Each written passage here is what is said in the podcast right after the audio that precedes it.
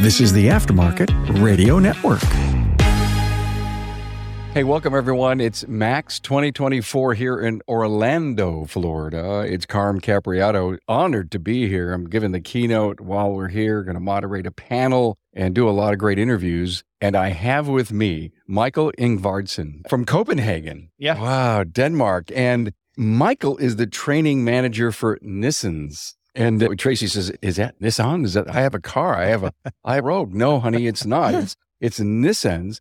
and they deliver the difference in automotive air conditioning. We do. It's basically heat transfer. So anything within heat transfer, the whole company was founded by a guy that actually fixed radiators uh, back 100 plus years ago. So it's amazing to hear. You meet people and says, yeah, my dad was fixing radiators in the back garage and the evolution of the company. And now we're 80 years old. I love stories like that. Yeah, it's great to be proud of. And honestly, when I got hired 11 years ago, this was one of the reasons why I wanted to get hired, to be honest, because it has a good foundation. It was great to work. And the whole concept and idea of the company was based on quality, getting to know things, and really being interested in the industry and not so much about just making a quick buck, honestly. So I enjoyed it. Napa Auto Care Centers are recognized as an integral piece to what sets Napa apart from the competition. And the Napa Auto Care brand? Well, it continues to be fully integrated into the national marketing strategy by optimizing targeted media in local markets and in proven channels. Don't forget, Napa Auto Care Centers have an online presence on Napa Online with the Auto Care Locator tool, generating millions of views per month. If you're interested in partnering with Napa Auto Care and capitalizing on America's largest network of parts and care, talk to your Napa Auto Parts sales rep today. Michael is the training manager, and I had the luxury of having a call with him from Copenhagen a couple of days ago just to do an icebreaker and find out about him. We could have talked for an hour. yeah, you're amazing. Great backstory. Are you training here, by the way? No, you're no, not. No, I don't actually. We don't have we have an office in Dallas, but we don't have a booth this year at all. So now I'm just here to attend and do networking. And I've been coming back and forth for 25 years. I used to live in Dallas. So I've been coming back and forth. And this is great, just a great experience for me every time. And this is something that I do every year. So you're with Nissens 11 years, but you've got a legacy. Tell me about your dad. My dad goes way back to my great great grandfather, that our great grandfather, I would say that. He actually imported the first refrigerators into Denmark. Wait, this is the coolest. he imports the first Frigidaire or yeah, as far as I was learning, I was told actually it was called Frigidaire. That was yeah. the name yeah. of it. He made a ton of money doing that. Unfortunately, he was very happy with women and booze and stuff like that. Yeah, I'm, I'm sorry. Typical. That's a whoops. yeah, that was a whoops. So there was nothing left when he left the earth. No, but after that, my granddad actually started a company where they build some shells for cooling. So they use it in these butcher shops. So when you have to have your meat stored and everything else, they actually had in there. It's funny because one day one guy came down and said, listen, I want to sell these solenoid valves for these uh, shells. And he went, nah, that's not for me. I'm not sure the quality works. And that guy was actually the guy that founded Danfoss. I don't know if anybody knows Danfoss, but that's a significant company in the world today that produces a ton of cooling components. But yeah. Michael, are we going to lose the legacy that exists in our industry? I go back to my grandfather who came in from Italy and he was entrepreneurial and he just did so many things. Think of the legacy of your family. Sure. In another 20 or 30 years, are we going to be able to get these stories told? Hopefully we will. That's one reason why I'm sitting here right now. Hopefully I'll carry it on. And I'm not sure my kids. I don't have any kids. I have foster kids, but yeah. hopefully they'll pick up the interest. But in all fairness, we also need to move on. There's no reason to be kept in the past. We need to move forward.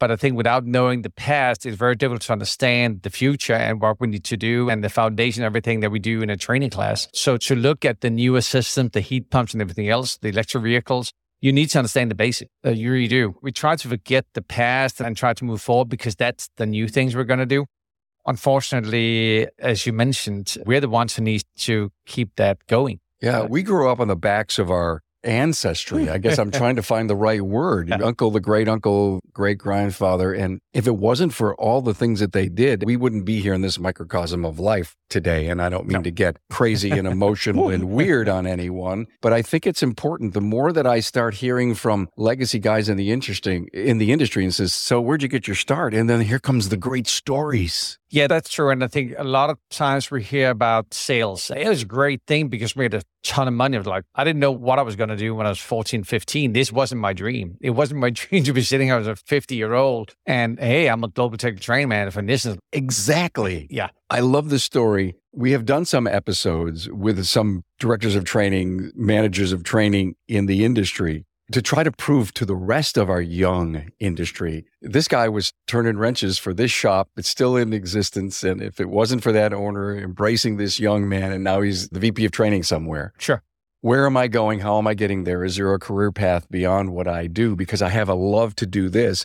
It's all possible. It is, but I think you also you need to be at the right place at the right time. Nissens didn't have a training program when I started 11 years ago as a product manager. I mean, that they wanted to introduce compressors into the AC industry with our customers and everything else. That was great. And I said, that's fine. I love doing that. But to do that, we need to make sure that the customers know what they're buying and what they return and everything else. And like, no, our customers know what they're doing. No, they don't. No, they've buying compressors for 20 years, but they still don't know what they're doing. Yeah. They think they know what they're doing, but they don't. I would love to say this very facetious thing. Is air conditioning the same today as it was yesterday? Technically, yes. Okay, but it's cha- but it's changing rapidly. It is changing, and the thing is that, and it was funny because then, as we talked about Monday, was yeah. that I had a student telling me that why do I need to go to an AC training class because AC is the same thing. Like back when I did 30 years ago, it's the same thing. It still cools and everything else, and so forth. And like, yeah, that's true. It does cool down, but you have to remember that a Mercedes E class was the same thing in 1987 as it is today but everything's changed. Everything has changed that vehicle. It might be an E class, but it has changed, meaning that internal components, the way it works, energy consumption, refrigerants, oil, UV dye, O rings, everything else have changed. The functionality of it is exactly the same, but the way it works and the way that it should work and the impact that it has on the rest of the vehicle has changed dramatically. We got to talk about that going sure. forward. If I was a air conditioning person, I was the specialist in the shop on air conditioning, and I was really good diagnosing what I think would be the failure. Sure. What you're saying is as our technology moves and changes, do I need to keep ahead of the curve by going to training? Sure. The challenge that we have today is there's so many trainings out there. There's so many trainings that being announced saying, hey, now you need to go this one. Then we're trying to create basically, because I'm also the president of Mac Partners, the equivalent of MACS in the US. I'm also president for Mac Partners in Europe, basically okay. doing the same thing. Not the same scale, a bit different with all the different nationalities right. and cultures and so forth. Challenge right now we have is that it used to be that everybody could work, or most people could work on AC system because they were AC specialists, because the systems were pretty big, they had high efficiency and so forth. Once we started looking at newer vehicles, where electric vehicles, hybrid vehicles, and high efficient vehicles with fuel mileage has to be pretty good and so forth, they started looking at the AC system. So now we're not just looking at the components, we're also looking at the chemical side of things. So UV dye that affects how the compressor works. So we've got to minimize components, the weight, make them more efficient. But when we do that, we also reduce the amount of oil and reduce the amount of everything else in the system. So we've got Teflon coated pistons, which we didn't have back in the 80s, 90s, all the way up to 2000. Nobody knew there was a Teflon coated piston. When I do a training class and they show a Teflon coated piston, they go, is that how it works? Yeah. And it scratches pretty easily. So when I don't turn the clutch, it scratches. Potentially, it didn't do that back with the old fixed displacement compressors on a humongous Chevy Tahoe or Suburban or whatever. Nobody cared because it didn't break down as easily. But with everything going on with parallel flow condensers, breakable pulleys, uh, Teflon coated pistons, and so forth, you really need to understand how the component work. Once you do that, you don't have a problem. So the argument is about basic electric training in here in the states and the trainers realizing how much training even some of the best diagnosticians, uh, mechanical and or technology specialists need. They've got to go and get refreshed because they're always going to learn one new thing. Yeah.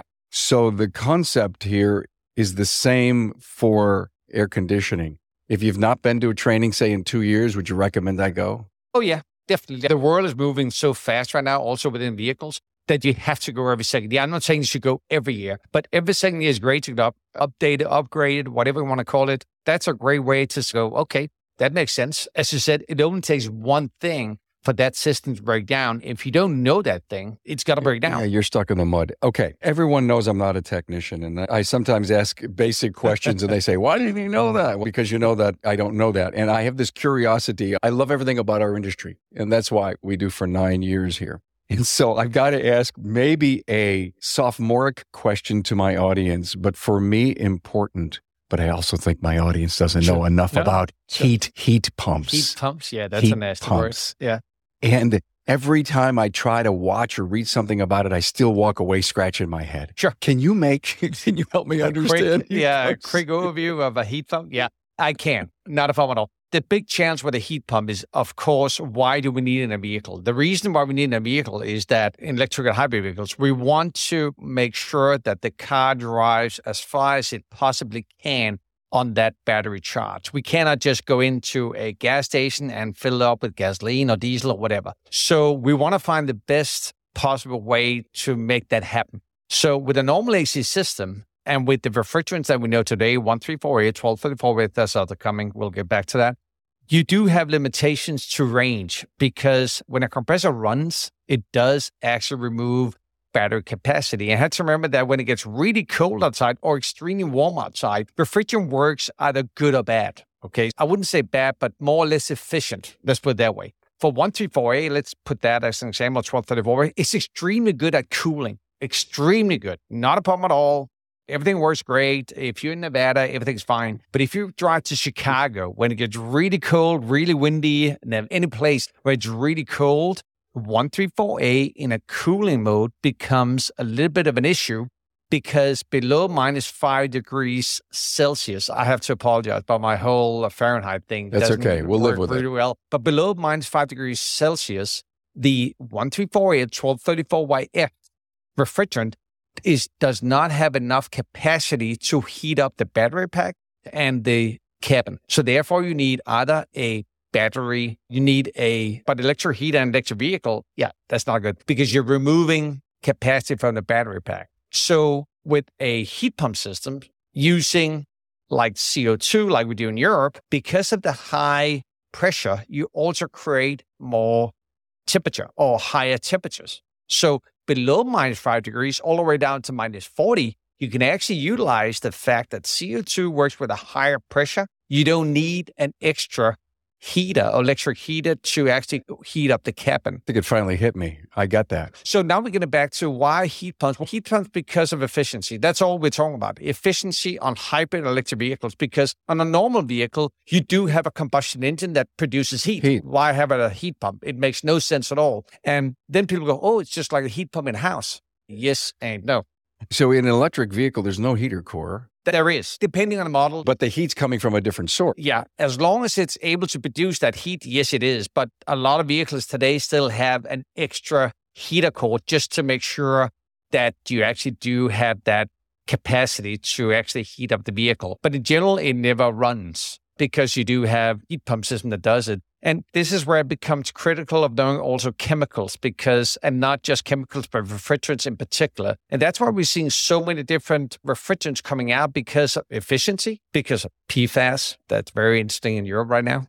What is that? PFAS is actually when a refrigerant is being released. When it drops down, it actually creates acid or it actually becomes acidic or can become acidic. So the PFAS level, and in the US, you have a PFAS level that's acceptable. In Europe, we have one. Unfortunately, back 10 years ago, when we introduced 1234YF, they calculated PFAS in a different manner than they do today. So 1234YF was accepted back then, but now everybody's getting at 1234YF or HFO in general. That's the general term of 1234YF because now the PFAS level, according to the new calculation, is too high. And believe me, when someone, in, when a politician in Europe gets that his or hers table, they're going to go for it because environmental friendly solutions in Europe right now is highly popular.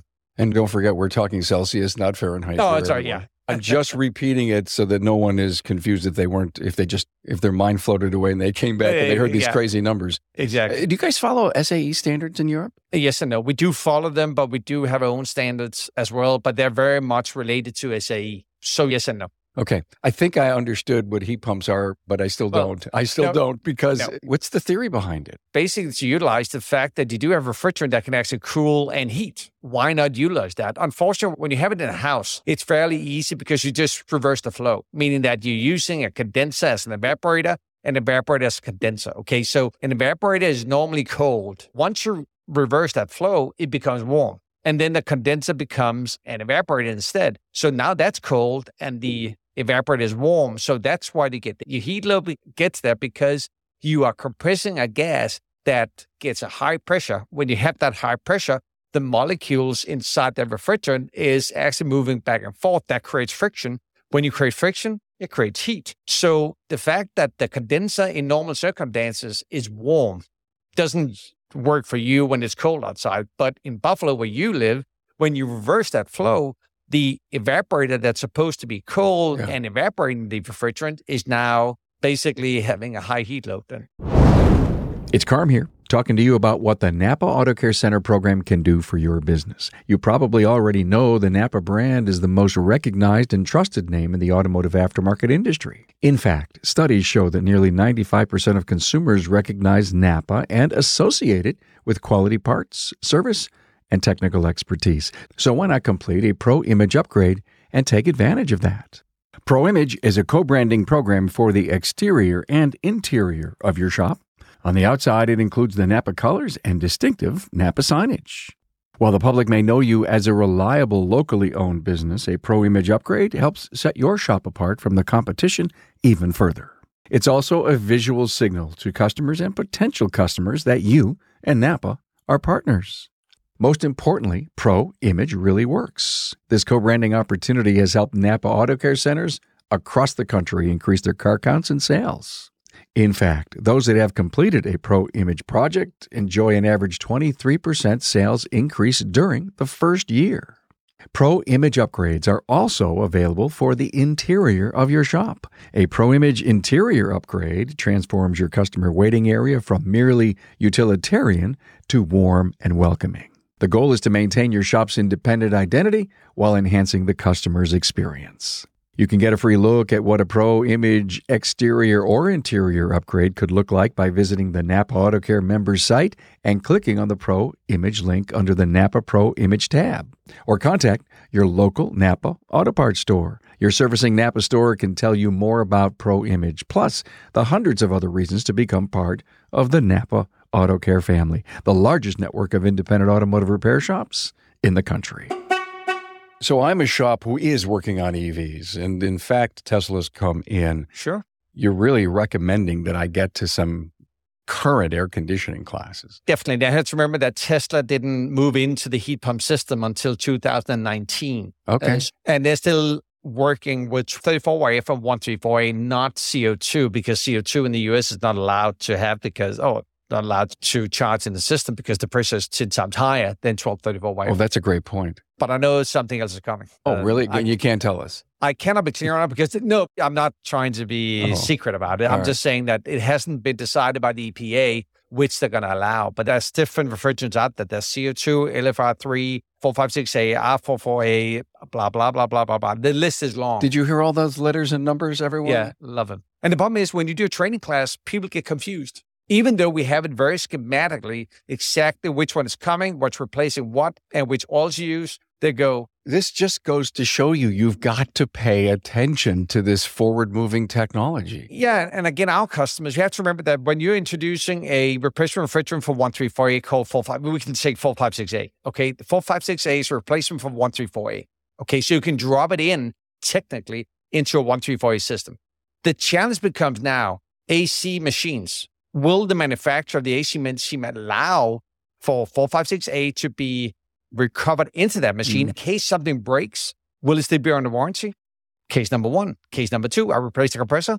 Will the compressor manufacturer, whether it's DOE or Nissens or NRF or Mahle or whatever, will they allow 456A to be in that compressor? And if it does break down, do we pinpoint that and say, listen, you use 456A? We only tested it for 134A. It's rejected. It seems to me, hearing you brilliantly tell this great story, we're in limbo. Yes, you are. And it's our job, honestly, from our side as a technician or a trainer, but also from a manufacturer to say, okay, we need to make it as easy for mm-hmm. you to repair that vehicle with our products.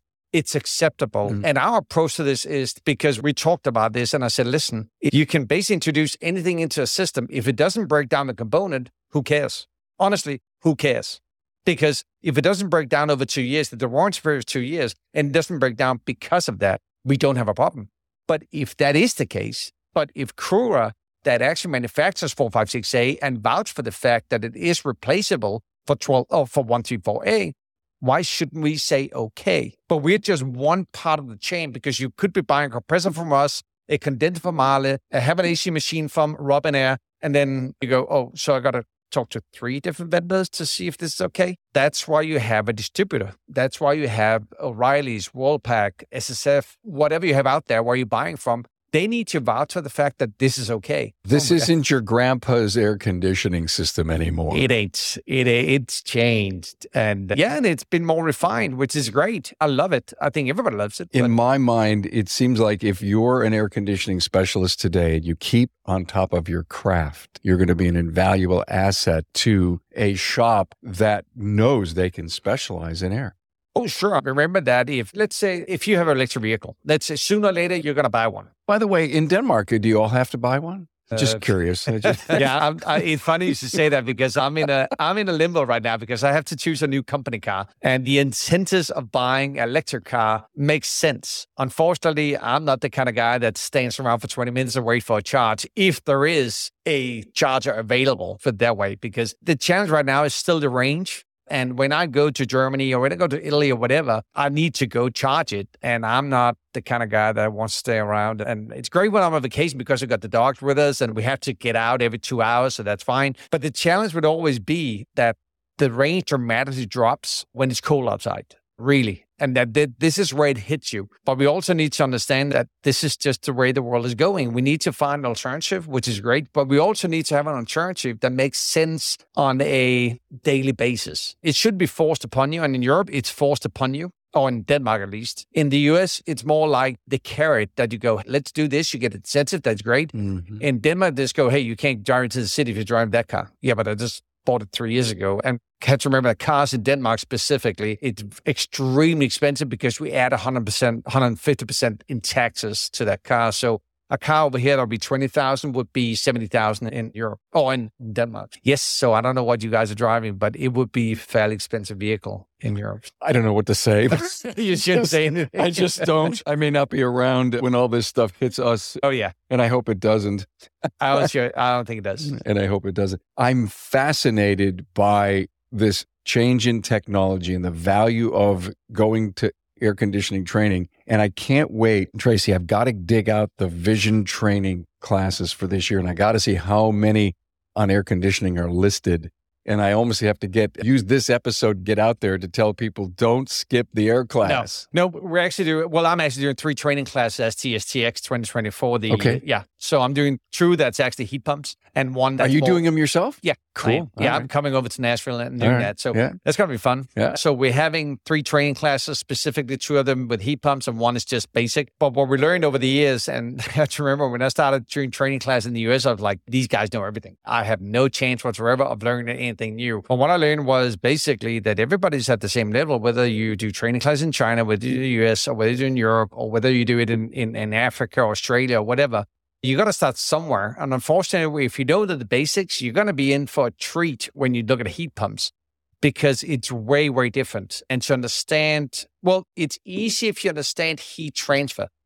But unfortunately, air conditioning is not taught that way. It's taught that we got these seven components. That's how it works. And heat transfer. I think you just broke the code. To me, you understand heat transfer. Yes, okay. I did break be, the code. Because in, in my mind, this whole heat pump thing is about heat transfer. It is it's like going for culture warm. It, it's not that, honestly. Believe me, I didn't drop out of school when I was 18 because I was a scientist and was very clever. I was actually pretty straightforward. I like to party more than I like to go to school. Attaboy. There you go. So it, it was funny, but this is actually one story that's funny because I didn't drop out of school, but I actually just left high school, uh, the university, and my dad said, So what do I do? I said, Hey, I don't know. And he said, Hey, I got a friend of mine who works, oh, who actually has the chance for you to go to hotel in London, work there for a year. I'm like, yeah, whatever.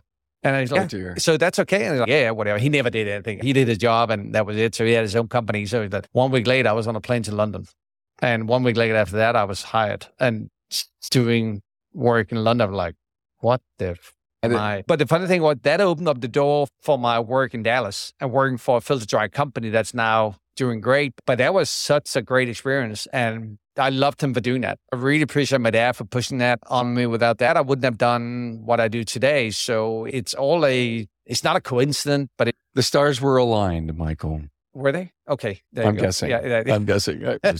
because I, I was talking to Tracy recently and says, Dad, you've got so many incredible stories to tell. And you just, by just telling me what you told about partied and all this stuff, and uh, I almost flunked out of my first semester in college. Oh, there you go. It, yeah. And I was the oldest in the business world of the family business, the mm-hmm. oldest Capriotto grandson. And, yeah. uh, and I was going to flunk out. And I promised Tracy that I would tell that story in, in a podcast one day. Dad, you got to tell a couple of the great stories about your, your life and how you overcame them. But thank you for reminding me that I have to do that. As training manager, do you write the classes? Do you listen about what needs? Do you help tweak them? How many trainers do you have? Help us understand. Yeah, that's all I do. Basically, I do the training class myself because you need to be hands on if you need to modify the training classes that we do. Of course, I don't understand every language that we have. We have about 30 trainers that does engine efficiency training classes, so turbo, yeah, engine efficiency basically. Okay. But mainly we do AC training classes. My job is basically to make sure they have the right material, they keep up to pace. So every second Friday, we have an online training class for all our trainers. So there's 75 people invited to their training class and it's online and it gets recorded. So if they don't attend, they can always go back and watch it. So my job is basically to make sure that we got the latest technology, the latest news, and it has nothing in general, it's got nothing to do with Nissens. It has to do with the fact that if someone comes up with something new that should be introduced, we will introduce it. It doesn't matter whether it's from a competitor or whatever. We still have to tell the audience about it. We have to remember that when you walk into a training class, it's not about what Nissens does. It's about what's out there for you to understand how to work on a vehicle. Because if I manufacture it or we manufacture it, that's fine, that's great. But we need to tell people what they need to do and what they don't need to do, or at least make up their own mind based on the reality. We're seeing so many training classes today, unfortunately, where we only they only talk about what are they great at. Okay. But there's always things out that's not great. And we have to appreciate that and say, listen, that's how we learn. That's how we move forward from mistakes. What are the names of the classes you're teaching at STX? Got there because I'm not sure we actually did the names yet. It, here's the reason that I asked. Sure. So many trainers sure. that I talked to said if you don't have the title right, they're not going to show up. And that's absolutely true. I had a conversation about a month ago, and I have a meeting with, with Worldpac here at the conference. They're coming down. And the reason was that if we don't make an exciting title, you got some like 300 training classes. So if we don't have something that makes them excited, they're not going to attend it. So you got to search on heat pumps. Basically, you got to look at refrigerants, new refrigerants, upcoming refrigerants, and so forth. That's what you have to look at when you look at those training classes. Unfortunately, AC is not very sexy. the fun, the advanced fundamentals of air conditioning yeah. system. Yeah, I think that's what it's actually one of them called. That's pretty good. Yeah, um, and that's a sexy title for is it? Get over and do some basic air or do some basic electrical. Exactly. But I think everybody, got, honestly, nothing happened in the AC industry for 20, 30 years. Nothing happened. We had 134A. The only, mo- the most exciting thing that happened was to went from R12 to 134A. Yeah. Ooh, that's cool. Wait a minute. I remember guys with truckloads of R12. Oh, yeah. They're still around. I'm sorry. and where are they being sold in third world countries or what? No, no, you have to remember that not everybody moves in the pace right. the Western world does. Yeah. So yes, in Africa they still have potential of buying R12, uh, I can have to remember that even in the US, if you do have a vehicle that was born with R12, you're still allowed to use it to a certain degree. It's limited. I have this really cr- strange question. What would I pay for a, a jug of R12 today? No comments. I think you know.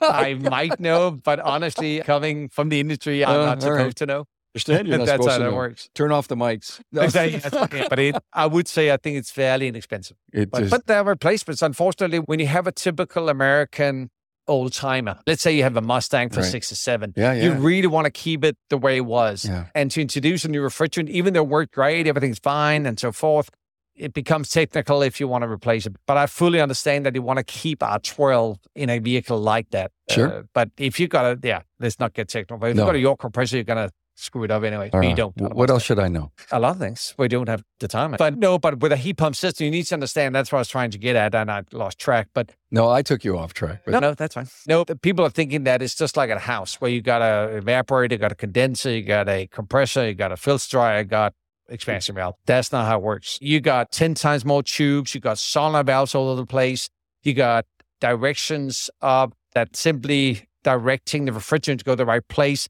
depending on the ECU in the vehicle, determining what's the exact best way of the refrigerant to flow and heat and cool. And if you don't know heat transfer and the ratio between temperature and pressure, you're going to lose. You're simply not going to do. So we're going back to AC specialists now that we had back in the 70s, 80s, and 90s, Yeah, maybe sure. 90s, became very common. Everybody bought an automatic AC machine. So now everybody could, quotation mark, work on AC system.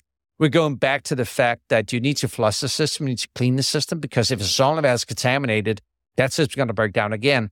And if you do have a warranty on a heat pump system, we're not looking at thousand dollars. We're not looking at five hundred. Looking at three to four to five thousand dollars because everything needs to be replaced. Because that oil, that dirty oil, debris, or whatever is in there was in the internal condenser, the external condenser, in the solenoid valves, and everything else. And remember, as a workshop, you're the one who's gonna put the stamp and say, "Yep, we did." it." So when it comes back as a warranty, you're the one who's going to pay for it because someone like us that gets it back to our warranty department are going to go, "No, that's not how that worked. It broke down because you didn't flush the system."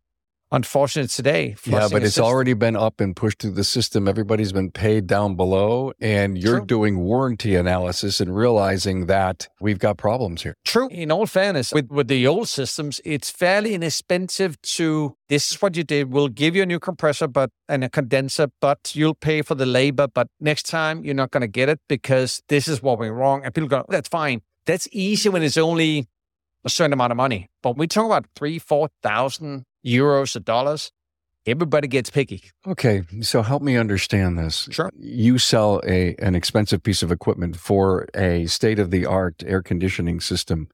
Do you have any kind of uh, warning? It's like the use end user license agreement for every piece of software that you get, and who reads them? But you click the box and you go forward. And when you open up that box of that very expensive item, that if they don't do the proper flush, they don't do all of these things. What are you doing as a company to help people realize the fullness of that they need to do? The thing is, first of all, we offer the training classes, the NTC Nissens training concept, which is basically something that everybody gets offered if they want to have it. Secondly, we have an extremely specified instruction of what to do and what not to do. The challenge would always be if you worked on, let's say that you always clean the house, you always do the vacuum in the same way, everything's fine, everything works just great. The wife is happy, everybody's happy. Then you get a new vacuumer, vacuum cleaner, and then suddenly it tells you to do things differently and not it's not as efficient as it used to be but you still do the same way because hey it works. It's clean. But your wife goes no it's not so clean anymore. The problem with the new components is that they need to be treated differently okay? When you got a new equipment new component whatever they need to be treated differently. So when we talk to a customer and they've been doing this for 20 years 30 years they go i've always done this way. So why should i change it? Because the components change. Because the way of the best practices change when you have new components so our biggest challenge is that we can put as many instructions, uh, training classes out there if we want to. But the problem is always that will people want them? We have a website it's called NT, uh, Nissens training website. Uh, it's a Nissens training expert where everything is available. It's not, you don't need a password, you need a login. Everything's available to actually go through this. How many clicks do we have a month? We should have a million. We probably have a thousand but that's where all the information is. Another thing is that it used to be that if you're a big enough customer with a distributor and you send back a warranty, you will get that warranty because they're afraid to lose that customer.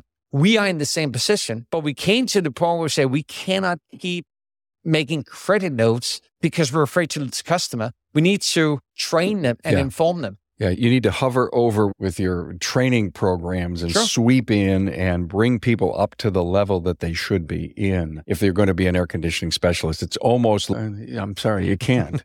Here I'm thinking of if I was a country like Denmark, I could say, this is what you have to do if you want to buy my parts work. no, and no, but you have to remember, you also have to consider the fact that Denmark is a fairly rich country. Okay. Yeah. So we can ask people to do certain things. And it was funny because I was in Albania three weeks ago doing a training class, and people say, Yeah, but we can't get people to do that in Albania. They won't pay for it. And I don't care what you can get people to do and not in Albania. I'm not here to teach people in Albania what they want to pay for. I'm here to teach them the right way of doing AC. Yeah. Whether they pay for it or not, that's your job. It's not my job. And today there's a right way of doing everything. There is. Everything. And- we cannot be sloppy. We cannot be lazy. We cannot think that what we did yesterday works today. Well, it's going to come back and bite you somewhere. It is. If you do it that way. And honestly, to me, I'm not here to tell you that the invoice should be $1,000 or 2000 I'm just here to tell you that if this doesn't happen, if these are not the steps you're going to do, there's a risk. I'm not saying it will break yeah. down. There is a risk that it will break down. And then the invoice will be much higher yeah, at the end of yeah. the day. I wonder if Nissens has ever done a study that says, here's all the warranty we got back, here's the percentage of it, and this is why we have to oh, charge what it. we have to charge. Oh, believe me, we have it confidential because yeah. Again, my lips are sealed. exactly, it. and it's just between you and me and Tracy. Yeah. No, but no, but everybody has warrant. Everybody has warranties. To say that we don't, yeah, uh, but we also have to make people understand that we're not in this business to reject warranties. Yeah. We're here to understand why yeah. Yeah. did it break down? Do we need to stop production? But to stop production, we need a valid reason. I'm not going to stop it just because you in Buffalo thought it was a great idea all of a sudden we have all this noise coming at us and we thought this was going to be a wonderfully quiet room here at the hotel while yeah. we're here at MACS 2024 michael Ingvardsen i think i said that you did. for the second time the training manager of Nissens i just truly loved this conversation. Thank you so much. I did too. Thank you so much for having me. I appreciate it. So thank anytime. You. appreciate it. Thanks for being on board to listen and learn from the premier automotive aftermarket podcast. Until next time,